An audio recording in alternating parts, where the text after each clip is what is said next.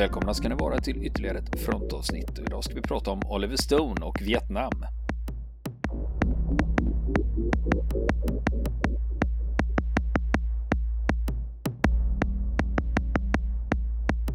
Ja du Niklas, nu ska vi snacka om Oliver Stone, eh, regissören. Just det, just det, Oliver Stone, ja det är ju en, det är ju en uh, snubbe man känner igen från ja. filmduken. I alla fall ja. namnet. Ja, och om man då kollar på fronten så är det framförallt plutonen. Just det, den eh, plutonen den gick, såg jag på bio 1986 när den Just kom. Det. Sen, sen, har han ju gjort en massa andra kända filmer också. Jag tror Wall Street bland annat och så JFK. Ja, och just det, Born on the 4th of July är ju han också. Just det, just det. Det stämmer ja. Ja. ja. Och eh, han, han har ju han har gjort flera, ytterligare flera storfilmer då av olika om, om politiker och uh, musiker. Och, mm. uh, och, och, han har ju också en uh, ganska känd kompis som har gått ur tiden vill jag minnas. Du tänkte på Castro? Just det, Fidel Castro diktatorn mm. på Kuba, de, de var ja. ju bundisar och han gjorde, en, gjorde väl en orimligt lång film om Castro också vill jag minnas för några år sedan. Mm. Och sen har han ju hållit sig framme mycket när det gäller eh, det här, han håller sig mycket framme i debatten med kontroversiella uttalanden och sånt. Så han, är ju aldrig, han har aldrig slutat att vara aktuell. Nej, precis, precis. Så mm. att uh, han har ju verkligen satt avtryck på många sätt. Oavsett vad man tycker då så har han satt ja. avtryck i, i ja. amerikansk film. Ja, och det lite, lite roliga är att när man tänker så här att eh, men eh, alltså vad, vad, finns det nu liksom man kan komma med? Men det senaste jag hörde om honom det var att han frivilligt tog det ryska covidvaccinet Sputnik 5. Ja, gud. Eh, och, och, och, det var så då hade han också uttalat sig om det här med att ja, men Ryssland är en av de länderna som har kommit längst. Om det inte till och med så att det är det landet som har kommit längst. Jaha, han är en av dem alltså. Mm. Som, ja. Äh, så att, ska... eh, nej, men det kan finnas ja. lite, det är lite kontroversiella uttalanden. Ibland undrar folk liksom, har han förlorat mm. det helt nu eller? Just det, just det. Mm. Ja, nej, men han är, en, han är en spännande person på många sätt och en sån där som man inte, inte riktigt vet vad man har. Och eh, ja, det finns, finns väl en del som skulle säga att, att, att, vara, en, en duktig, att vara duktig på sitt yrke mm. kanske inte gör att du i alla lägen är, det är ingen garanti för att du, din politiska kompass pekar, pekar åt rätt håll alla gånger. Ja, kan man väl säga. det har varit lite, det har varit ja. lite, lite olika. Mm. Men du, Plutonen, vad tyckte ja. du om den då? Så, filmen? Ja. Jag tyckte den var asbra och jag tycker fortfarande den är asbra för den har med så många element av Vietnam. Eh, man tänker sig de här olika sakerna som händer i den filmen. Det enda man saknar där det är väl egentligen en strid i bebyggelse. Jag ska erkänna att det var länge sedan jag såg det nu. Jag, jag vet i 17 om jag har sett den sedan 90-talet. Ja, men den, den, den kan du se igen. Jag lovar dig att du kommer att tycka att den håller. För jag minns ju, jag minns ju den här, utan att spoila för mycket, när hans, eh, när hans den här eh, ene officeren blir skjuten på marken där och att det var lite väl melodramatiskt kring detta på något sätt. Men det kanske, det, det, var, det var väl någonting som har stannat i minnet hos mig. Men jag kommer, det var ju så länge sedan jag, som jag såg det så jag vet ju inte riktigt hur jag skulle, vad jag mm. skulle tycka idag. Ja, nej det var ju Sergeant mm. Elias du beskriver där. Just det, så film... hette han. Ja, mm. ja, det var Willem Dafoe som spelade honom. Och det. Eh, det. var ju så att eh, för filmvetarna var det här liksom, åh vilken Jesus-symbolik. Det är liksom, händerna upp mot himlen och min gud, min gud, varför har du övergivit mig? Det är liksom lite sånt. Då. Ja, men, men i och för sig, vi, vi kommer att komma tillbaka till plutonen. Eh, och det, anledningen till det, det är att eh, jag har ju läst Oliver Stones självbiografi där han berättar om Vietnam eh, och sen börjar han berätta om sin filmkarriär och sen är det i det kapitlet som handlar om när de gjorde plutonen, då är det att han slänger in massa flashbacks liksom från Vietnam för att förklara eh, vad han själv har upplevt och hur det var och vad det är han har fört över från verkligheten till vita duken. Ah, så att det finns liksom inte ett, ett proper Vietnamkapitel då i, i Nej. början av boken? Nej, jag- så, utan, Ja, det gör ju det, men sen Ja. slänger han in mera lullull då, va? ah, okej. Så att, eh, men, eh, men om man väl lägger ihop det så blir det bra liksom. Ja, just det. Och det som är intressant, eh, det är ju det här med att han tjänstgjorde i Vietnam. Det vanligaste var att man tjänstgjorde 12 månader. Men han gjorde 15 månader. Det är lite ovanligt. Ja, varför det? Ja. Nej, det var så att, eh, jag kommer att förklara det här sen, men det var att han tillhörde 25 infanteridivisionen. Det var en vanlig infanterisoldat, menig alltså. Eh, och eh, han blev skadad två gånger. Så efter ett halvår så blev han förflyttad till ett militärpolisenhet. Och då var det mer vakttjänst och så, men då kom han på kant med en sergeant så han sökte sig därifrån och då hamnade han i First Cavalry och eh, eh, gjorde resten av sin tjänst i First Cavalry. Och eh, det var ju lite hetare kan man säga, för då höll de till uppe vid gränsen mot Nordvietnam. Och det är kanske är också därför som Sergeant Elias i plutonen faktiskt har en sån patch på armen som är från First Cavalry. Så han har skrivit, han har skrivit in det så att säga i filmen Mm. på något sätt.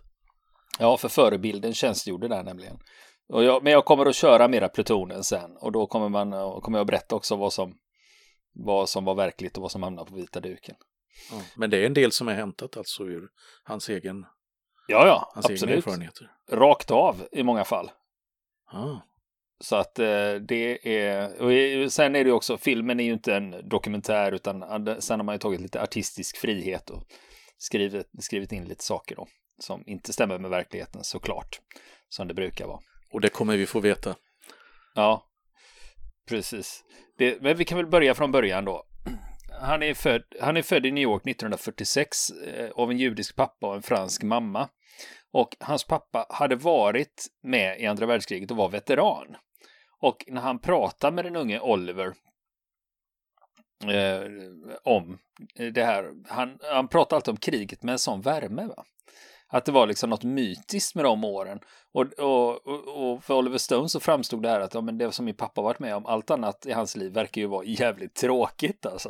Om man, om man jämför. Och det är klart att har man varit med om en sån för många mm, amerikaner i den generationen då, the greatest generation, det var ju sådana som kanske aldrig hade lämnat sin stad eller by och upplevt någonting och plötsligt fick de åka till Stilla havet eller åka till Europa. Ja, man har aldrig Och- sett havet än så många.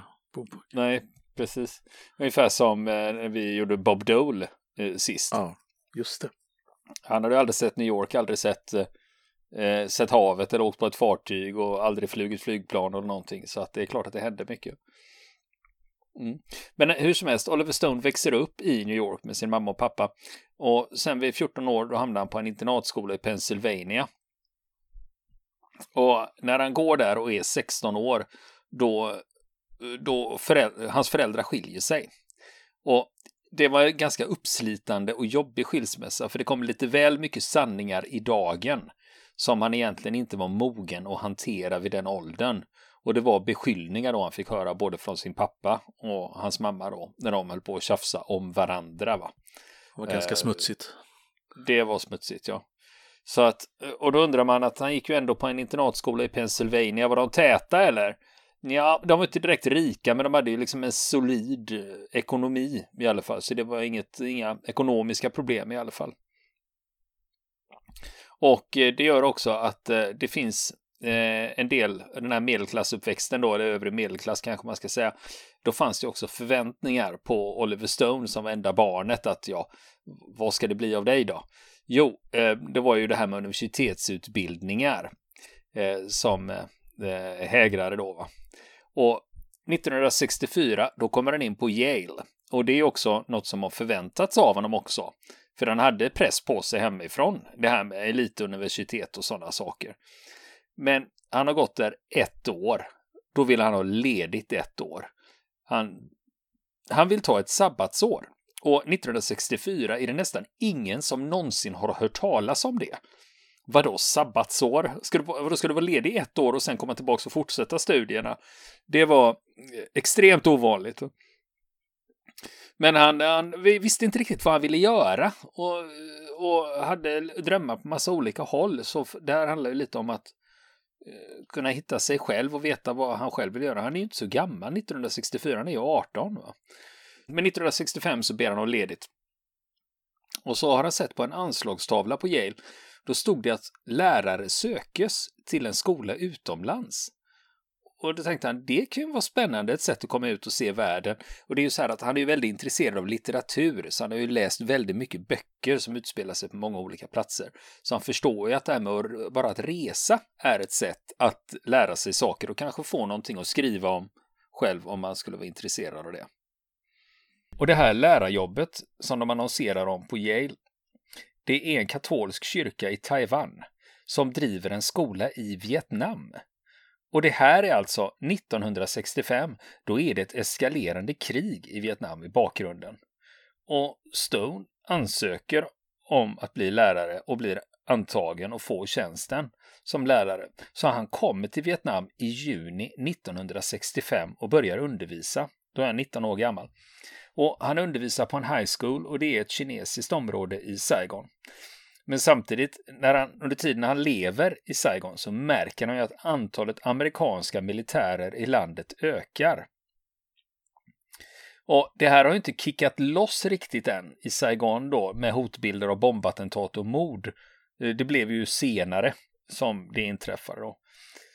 Men eh, han, han, är i alla fall där ett halvår. Efter sex månader då slutar han på skolan och då reser han runt till Kambodja, Thailand och Laos. Och sen kommer han tillbaka till Saigon. Och eh, där går han in i handelsflottan. Han blir sjöman helt enkelt. Och eh, han hade ingen erfarenhet av det här, eh, av eh, sjöliv överhuvudtaget. Men för, för, för hans del, det var inga problem att få plats på ett fartyg fast han inte var sjöman. Och det berodde på att de ofta saknar personal. Eh, ibland var det att de hade hoppat av till en bättre anställning, ibland hade de hamnat i finkan, eller så hade de träffat ett fruntimmer eller bara hittat något annat som de ville pyssla med. Så att, eh, och Stone, han skriver i sin självbiografi som heter Chasing the Light, att eh, eh det är också den eh, biografin jag haft till grund för det här avsnittet, så det är det som är huvudkällan då. Och han skriver att han hade en dragning till havet till att gå till sjöss. Och det kom från böcker han hade läst som skildrade livet på havet i ett romantiskt skimmer. Men de drömmarna de dödas ganska fort. Han jobbar nämligen som wiper och det är alltså absolut längst ner på skalan ombord med sämst arbetsuppgifter. Det stod längst ner i hierarkin. Och eh, båten är på väg till USA, men det tar 37 dagar och eh, han säger det att när han väl klev i land från det fartyget, då var hans drömmar om ett härligt liv till sjöss botade. då insåg han att ja, det var ja. inget för mig. Nej. Och han mönstrar av uppe i Oregon på västkusten och sen reser han ner till Mexiko för pengarna han har tjänat ombord. Och i Mexiko så sätter han sig och börjar skriva om sina upplevelser. Och det blir 200 sidor till hälften självbiografiskt och sen lite fantasier. Autofiktion kallar man väl det va? När, Just det. Eh, när man blandar och ger lite. Nej men förresten autofiktion är ju när man är själv huvudkaraktär fast allting man skriver är på låtsas. Ja, just det. Eh, just och det. här är det en blandning då mellan autofiktion och självbiografi. Då.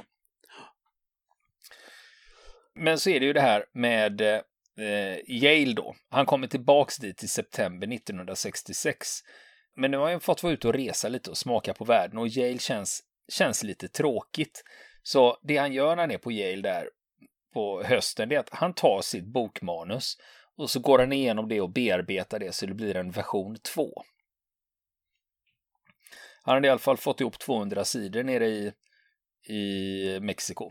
Så han har ju, han har ju något att arbeta med i alla fall. Och han går på Yale halva terminen, då kallas han in till dekanus. Och det beror på att hans betyg är samstämmiga. Han har nämligen F i alla ämnen, för han ägnar sig bara åt sin bok. Och han får ett val. Dekanen säger till honom så här att du har möjlighet att fixa det här. Om du lägger på ett kol och öser på så hinner du läsa ikapp allting. Så det är klart till jul. Och då räddar du den här terminen för då du kan fortfarande kliva upp och få godkänt i alla ämnen.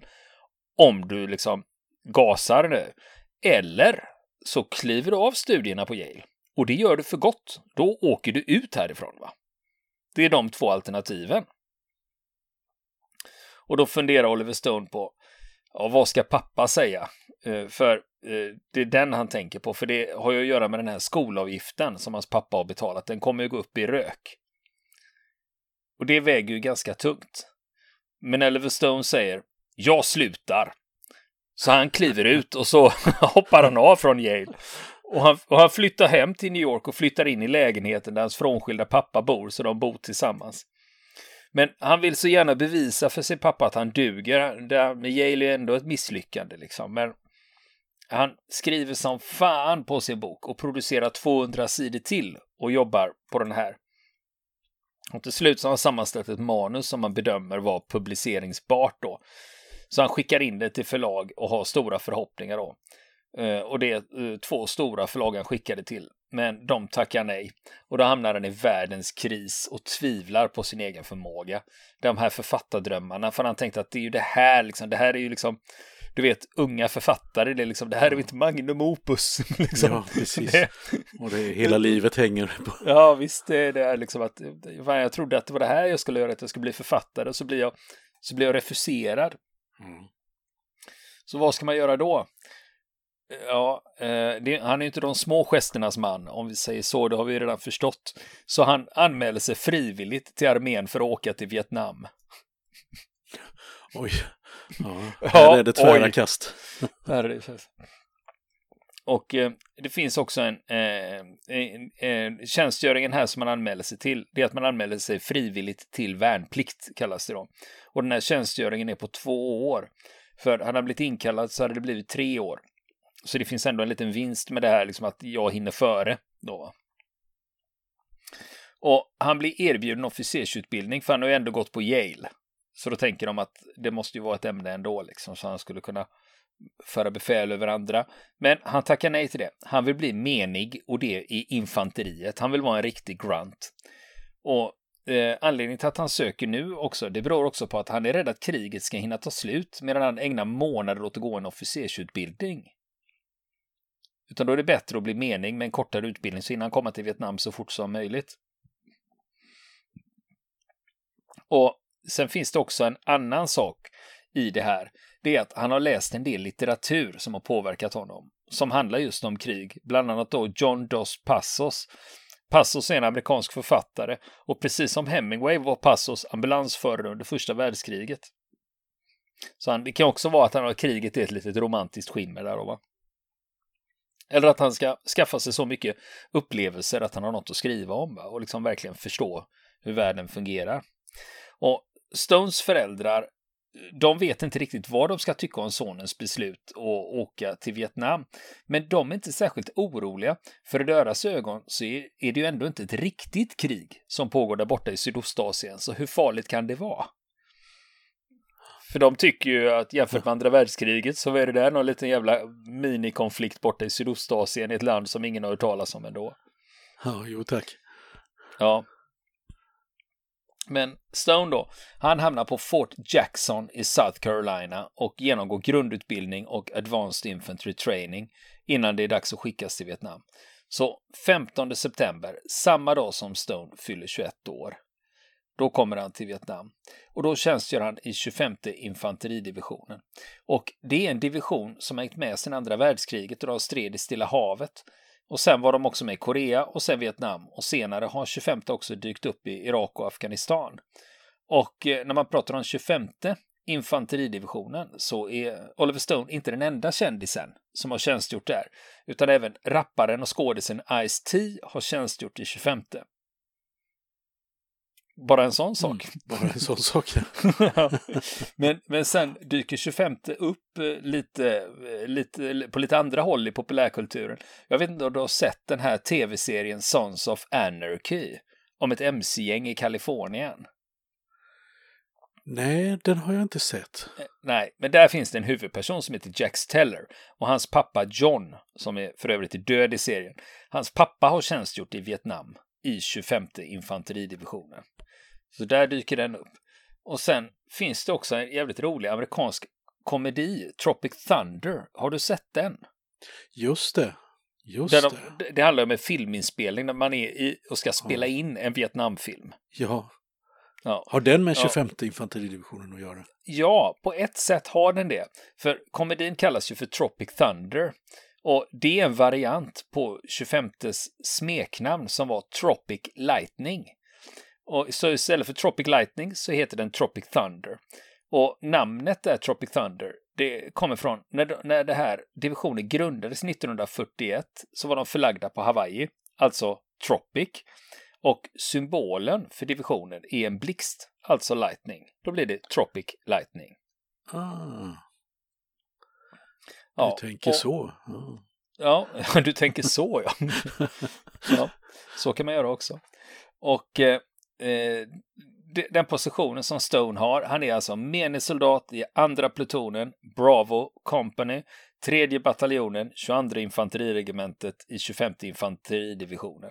Jag har ofta väldigt, väldigt svårt när jag ska läsa om amerikanska förband i och med att de är uppdelade på det här viset. Och så har de ofta sina sifferförkortningar för vilka som är vilka och det blir ibland bara mer förvirrande. Men är det divisionen eller är det bataljonen eller är det infanteriregementet eller är det plutonen eller vad är det för jävla siffror de slänger sig med? ja, det är lurigt ibland. Både amerikanska och de britt, brittiska beteckningarna där. Det kan vara hopplöst. Vilken, vilken, veta vilken nivå man befinner sig på. Är det ett regement eller en brigad eller är det en, vad är det för något? Men nu är det, nu, han kom ju dit i september och började tjänstgöra i 25 infanteridivisionen och det är ju vanliga infanter, infanterisysslor de håller på med. Och nu är det, nu är vi framme i december 1967. Och Stones enhet, de är ute på patrull nära kambodjanska gränsen och det är de under två veckor. Och han skriver att de aldrig såg fler än två fiender samtidigt. Och det är, till, det är väldigt, väldigt sällan de ser sina fiender överhuvudtaget. Men när de är ute längs med kambodjanska gränsen, de påträffar läger, vapenförråd, kartor och andra spår. Så de vet att i området de patrullerar, där finns det två fientliga bataljoner med mellan 1000 och 1200 man. Och de är i närheten av en transportled. Och det är där, via den transportleden, som nordvietnamesiska trupper förs in i Sydvietnam via Kambodja. Så det är också därför det förekommer en hel del nordvietnamesiska soldater där. Och i närheten av den här transportleden där har man upprättat en bas, Fire Support Base BURT, B-U-R-T alltså, namnet BURT. Och det som jag inte, eller det som jag tyckte var väldigt ovanligt var att de hade med sig stridsvagnar, M24, alltså M24 Chaffee. Och så hade man också med sig pansarskyttefordon och då var det sådana här M113, du vet sådana här bandvagnar. Pansarskyttebandvagn är väl det svenska Just det, beteckningen Just det. på dem. Va? PBV, precis. Ja, och då har man gjort så här att man använder de här fordonen för att skydda basen. Men det som Stone inte fattar, det är varför fordonen skyddar ena halvan av basen. Man har ställt upp dem i en halvcirkel med piporna utåt. Och, och så har man infanteriet som ska skydda andra halvan. Eh, han, eh, han tänker så här att eh, hade jag fått bestämma så hade jag ju spritt ut dem så att alla fordonen bildade en cirkel och så hade jag täppt, eh, så hade infanteriet fått ta hand om mellanrummen mellan stridsfordonen och stridsvagnarna. Det hade ju varit logiskt. Men, men så tänker han så här, ja, det är ju säkert någon som vet hur man gör sånt här, någon som har gått på West Point. Det har ju inte jag liksom. Så det är säkert någon smartare person som har tänkt så.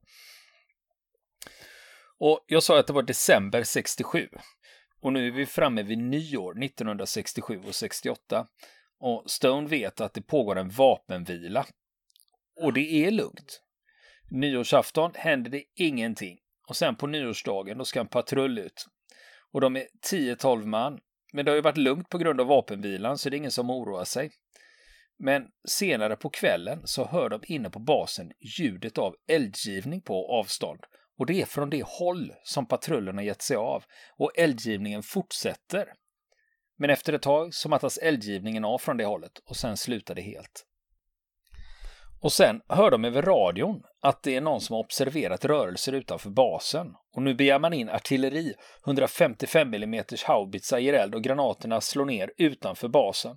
Och samtidigt pågår det sporadisk eldgivning från finkalibriga vapen runt basen. Men Stone fattar inte om skotten kommer inifrån eller utifrån. Han hör bara en jävla, ett jävla massa skjutande. Och plötsligt så öppnar en 50 kalibers kulspruta eld från en av pansarskyttefordonen. Har de sett någon? Och plötsligt så kommer det rapporter om att fiender har synts inne på basen, innanför avspärrningarna. Och plötsligt så kommer det en soldat till Stones skyttevärn. Han säger att de ska hålla huvudet nere för de ska blåsa på med flechettladdningar från stridsvagnarna. Flechettladdningarna det är sånt som amerikanerna kallar dem för beehive.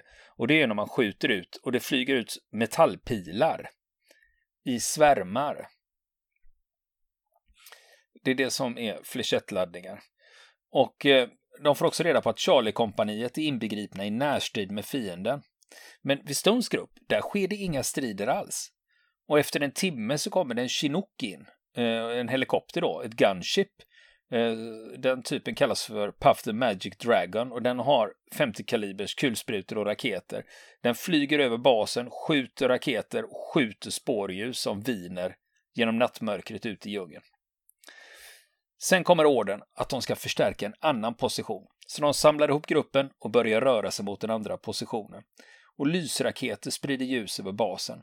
Och explosionerna inne på basen har tilltagit och det är omöjligt att avgöra vad kommer från fienden och vad kommer från oss. Problemet är när de rör sig inne på basen, att det är oorganiserat. Vem är vem och vem skjuter på vem? Stones grupp, de råkar komma ut 100 meter framför en av stridsvagnarna när den avfyrar en granat mot dem. Stone såras inte av den här granaten, men han kastas iväg 10 eller 20 meter och tuppar av.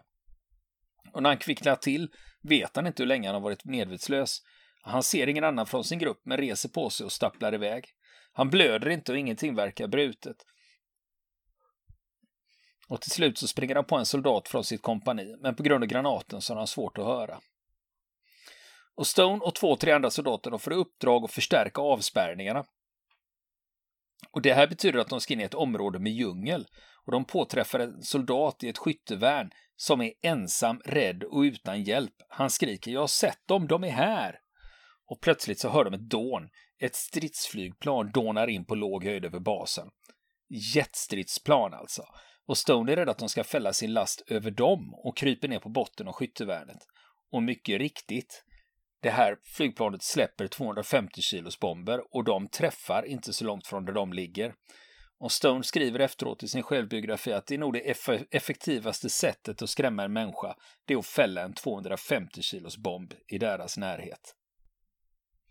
Men eh, nu är vi i en strid här på Fire Support Base Burt natten mellan 1 och 2 januari 1968. Och vi sätter det lite, trycker ner pausknappen här och så kommer vi att ta upp den tråden nästa vecka när vi fortsätter berätta om vad som hände och hur det slutar på Fire Support Base Burt. Vill ni komma i kontakt med oss så kan ni göra det via vår Facebook-sida som heter Fronten. Det är inga problem för er att leta er fram där. Eller också så mejlar ni på vår mejladress och det är frontenpodcastgmail.com